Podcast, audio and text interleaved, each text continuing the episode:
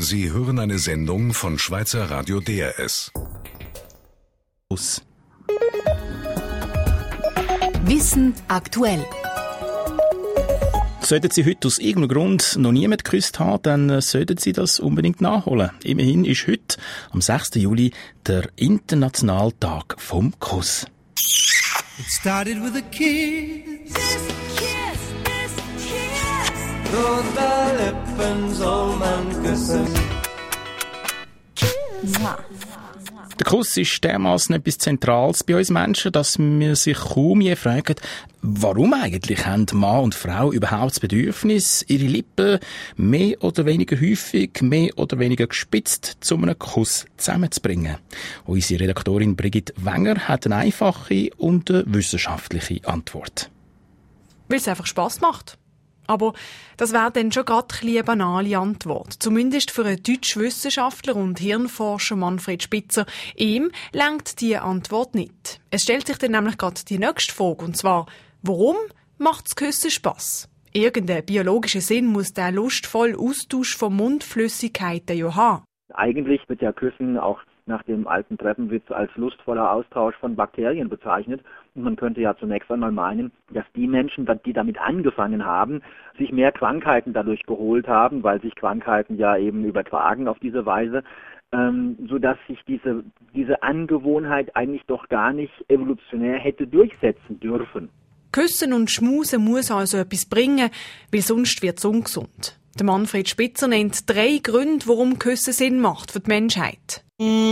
Grund 1. Mit dem Schmusen tut man testen, ob der Kusspartner auch wirklich etwas taugt. Also zum Beispiel als Vater oder Mutter von den zukünftigen Kindern.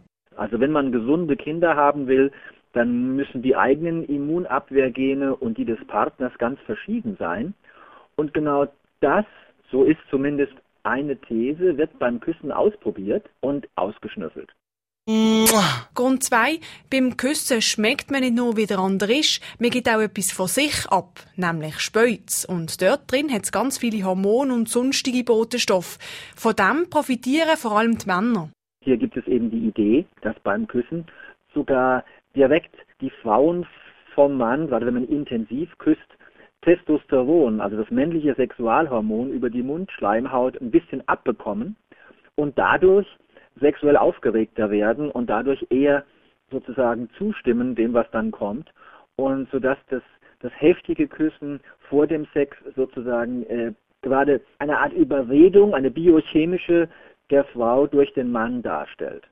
Und zum Schluss der dritte wissenschaftliche Grund, warum wir uns küssen. Wir schütten dabei nämlich das Hormon Oxytocin aus. Das ist das Bindungshormon, das uns sagt, dass wir mit dem Kusspartner eine langfristige Bindung sollen eingehen Und das kommt, biologisch gesehen, vor allem der Frau zu gut. Sie bindet damit nämlich den Mann an sich. An der Paarbindung sind ja Frauen natürlich mehr interessiert als Männer, weil die ja dafür sorgen müssen, dass der große Aufwand, den den das Kinderkriegen für sie darstellt, dann langfristig auch zum Erfolg führen sollte, dadurch, dass der Mann eben auch länger in der Beziehung bleibt. Ja? Bestenfalls das ganze Leben lang. Es gibt also gute Gründe, warum wir uns küssen. Aber nicht nur die rein wissenschaftlichen Gründe, sondern eben doch auch, weil es einfach Spaß macht. Recht hat sie die Brigitte Wenger. Übrigens, unser früheste Vorfahr, der je geküsst hat, so vermuten wir, ist ein Menschenaffenmami gsi, wo seinem Jungen das vorgekäute Essen vom Maul ins Maul gegeben hat. Wissen aktuell. Logisch kommen die Küsse auch in vielen Songs. Sie hörten eine Sendung von Schweizer Radio DRS. Mehr Informationen auf drs1.ch.